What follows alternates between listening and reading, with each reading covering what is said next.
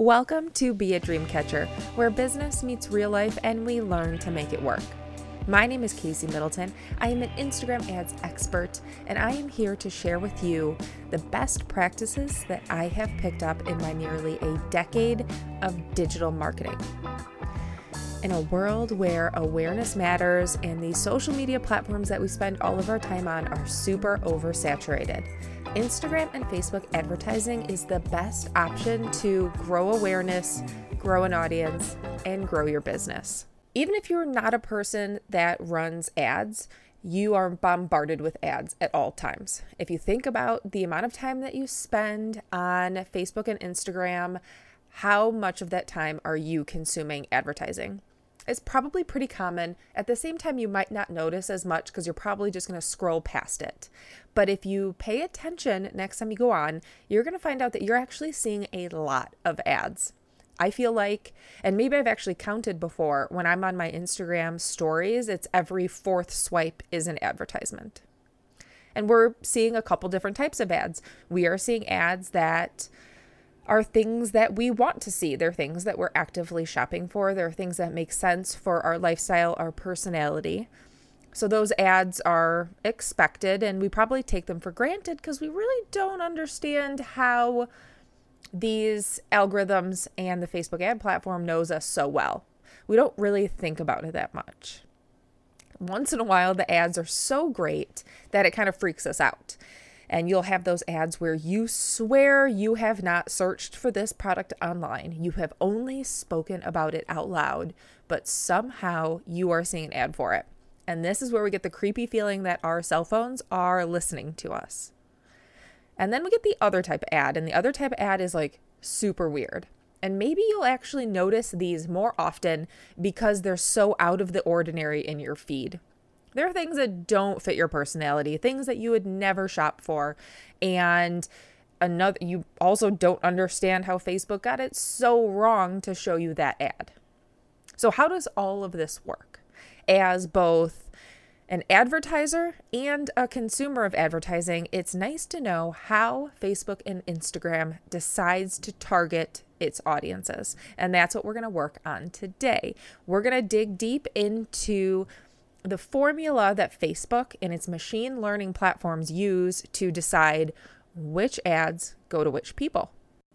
What's really interesting is this conversation goes hand in hand with a discussion I have with so many entrepreneurs. When I bring up Facebook and Instagram advertising to entrepreneurs, I get the same objection all the time that it is super expensive, it is a waste of money, and it doesn't work. The money part of advertising is super interesting because if ads were just based on what people were willing to spend to get the ad in front of you, then you should only be seeing giant corporate ads. You should only be seeing ads that people are willing to pay a lot of money for. So you should be seeing Coca Cola, Doritos. You should be seeing Apple advertising, Google advertising. You should be seeing advertising all the time that kind of looks like the ads that you would see during the Super Bowl. Huge high dollar advertising because why wouldn't the corporations want to spend all of their money on social media advertising if that's where all of their customers are? So, if that was true, that means the little advertisers like me and you would never have a chance. But I know that's not true. And if you pay attention to your advertising, you're going to see advertising for a lot of small brands. You're going to see advertising for local businesses, small clothing companies, people from all over the world. So if advertising was strictly based on what we're willing to spend, which would make sense for the idea that advertising is super expensive because people believe that you have to compete with Coca Cola, you have to compete with Doritos, but you don't have to. I pulled up an article from Facebook, which I thought was really cool, and they go into describing the formula that they have for making sure that the average advertisers like me and you can compete on a low budget with those super corporate big budget advertisers. So let's get into it. I'm going to start reading a little bit. So, how does Facebook decide which ads to show people? We determine which ads to show people based on two main factors audience targeted selected by advertisers, me and you, and the results of our ad auction. So, right off the bat, we assume that only one of these two pieces we have control over. The two pieces are the advertise audience that we select. So, these are the demographics, the characteristics of the people that we select as our audience. And then it is uh, the second factor is the ad auction, which we feel like we have no control over. So, back to the reading. First, advertisers choose their target audience through our self service tools. Audiences are created based on categories like age and gender, as well as actions people take on our apps, such as liking a Facebook page or clicking on an ad. Advertisers can also use information they have about their audience, like a list of emails or people who visit their website. So, this is something you can either make up an audience out of the blue, decide that they are women between the ages of 24 and 45 who live in Chicago, who have these behaviors, who shop on these websites, who have filled out a form that says that they are employed by this company. That's an audience that we create. This is based on the knowledge we have of our average customer. Or you can take data like people who have visited your Instagram, people who have visited your Facebook, even if you have an email list, you can upload your email list to the Facebook and Instagram ads platform.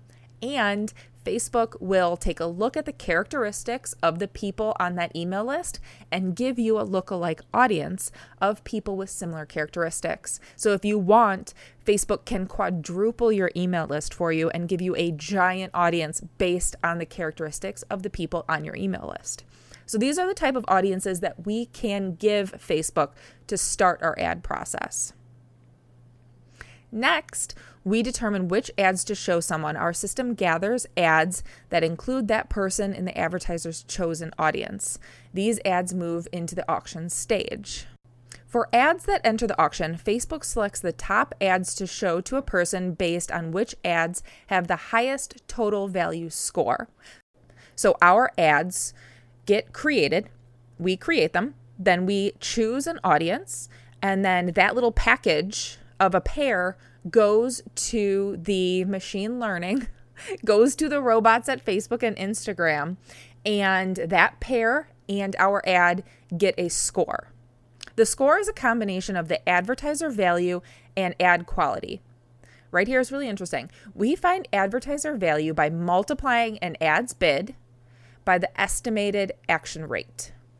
Action rate here is really interesting. Also, action rate is an estimate of how likely that particular person, our audience, is to take the advertiser's desired action. So, we have created an ad and we have a goal for the ad. What do we want people to do with that ad? We want people to click on a link and go to our webpage.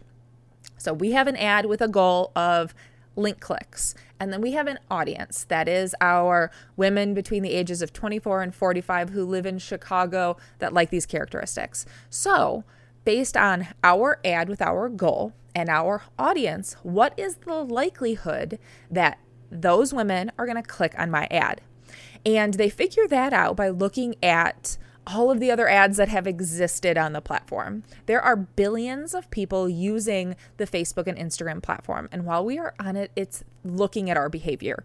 Super creepy robot looking at our behavior, but that, that's real life. And we all agree that that's okay by taking part in the platforms. It's not a secret. So while it might not be recording my face, it is paying attention to every link that I click on, how likely I am as a woman between the ages of 24 and 45 living in Chicago, how likely am I going to be clicking on these types of ads? So it takes all of this information and then it looks at our ad quality. We then add the ad quality score, which is the determination of the overall quality of the ad.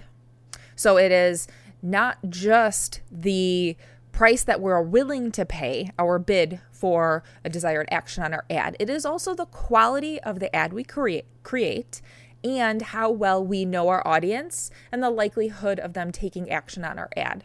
So if there is a big mismatch between the audience we select and the action and ad we request from them and show them, then we're going to get a really crappy score. So how does Facebook use machine learning? Facebook uses machine learning to generate and estimate action rate and the ad quality score used in the total value equation. So, machine learning is the thing that is listening to and paying attention to all of our actions, and it's compiling that data, coming up with averages, coming up with behaviors and rep- like repetition of behaviors, and it's looking for these patterns. To find the estimated action rate, machine learning models predict a particular person's likelihood of taking the advertiser's desired action. So, the machine learning, based on all of the data it takes in, predicts behavior based on the previous behavior of that audience and other similar ads that it has seen. To generate an ad's quality score, our machine learning models consider the feedback of people viewing the ad as well as assessments of low quality attributes. And if you run ads, you might have gotten caught up in the too much text issue across your ad image, and that is something that's considered a low quality attribute. So, for example, like too much ad in ad's image, sensationalized language, or engagement bait. So it's kind of like click here for this or sensationalized might get into some of the political topics that Facebook is getting wrapped up in right now. Maybe it is banned language or banned content. So the advertiser's bid, the estimated action rate, and the ad quality score are combined to calculate the ad's total value score on an ad auction. Okay, long, confusing sentence. So it's the advertiser's bid, the thing that we saying, okay, I'm willing to spend this much money a day to get the desired action.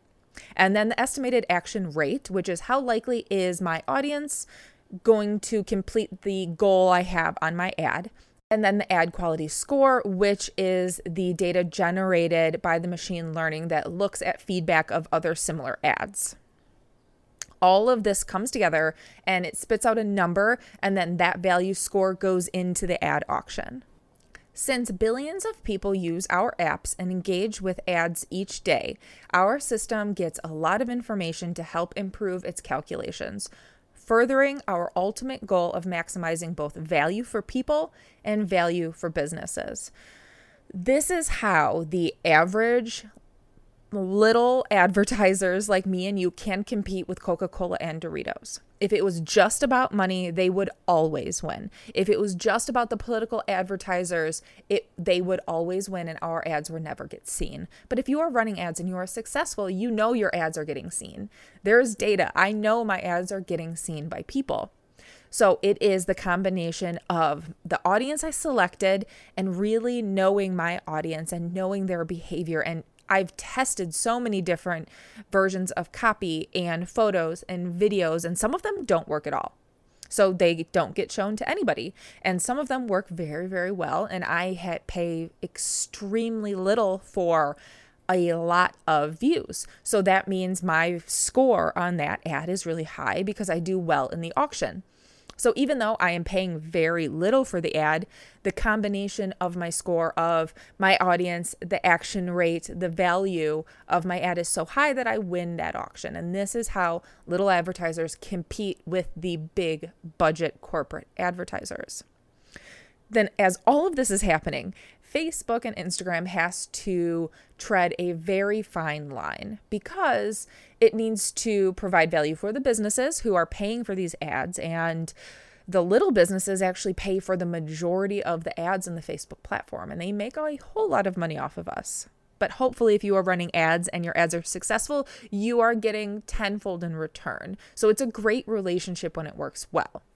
But if Facebook was only trying to fulfill the business's wishes that no one would want to go on the platform because the platform would just be filled with ads. And then in the end, even though the advertisers were being greedy in the beginning, there would be no platform left for us to advertise on.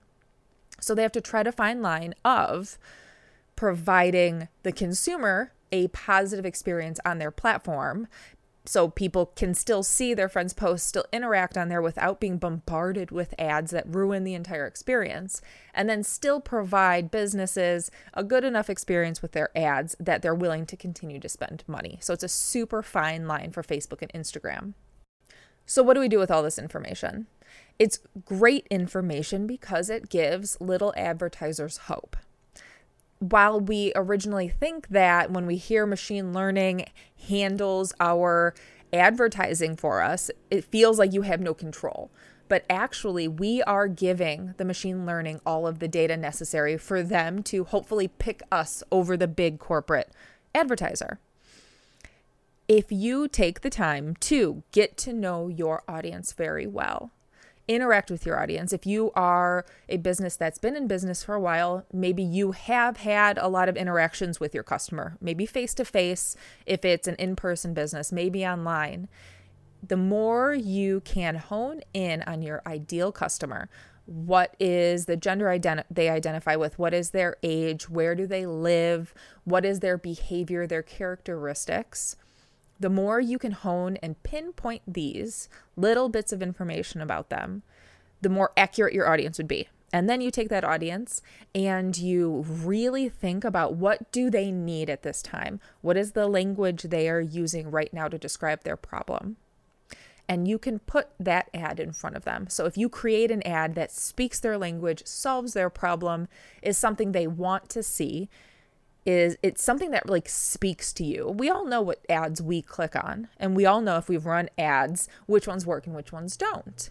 It really seems like the ads that we really take seriously and really take our time on are the ones that work because what's great about ads, they're always editable. I knew I was going to get that word goofy.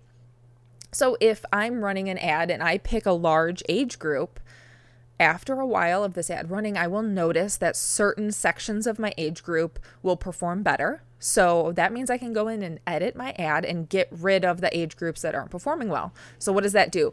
It brings up my score, and that means I do better in the auction. So, it makes my ad perform better, which lowers the cost of my ad. So, tweaking, paying attention, making sure you are taking this seriously ensures that you, as a little tiny advertiser, can compete with the big budget corporate advertisers. A lot of this is stuff that we cover in my advertising academy.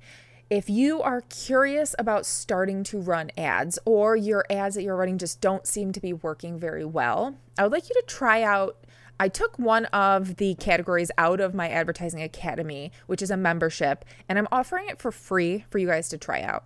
So I separated my intro into Instagram and Facebook advertising module of my membership to allow people to dip their toes into advertising or go through and revitalize advertising that they're having an issue with.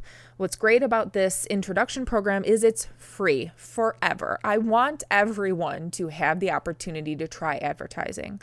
And honestly, you can take the introductory course and run with it and spend your own time researching and growing and learning and Googling and YouTubing all of the details to further your education on advertising after you take my intros course. You totally can.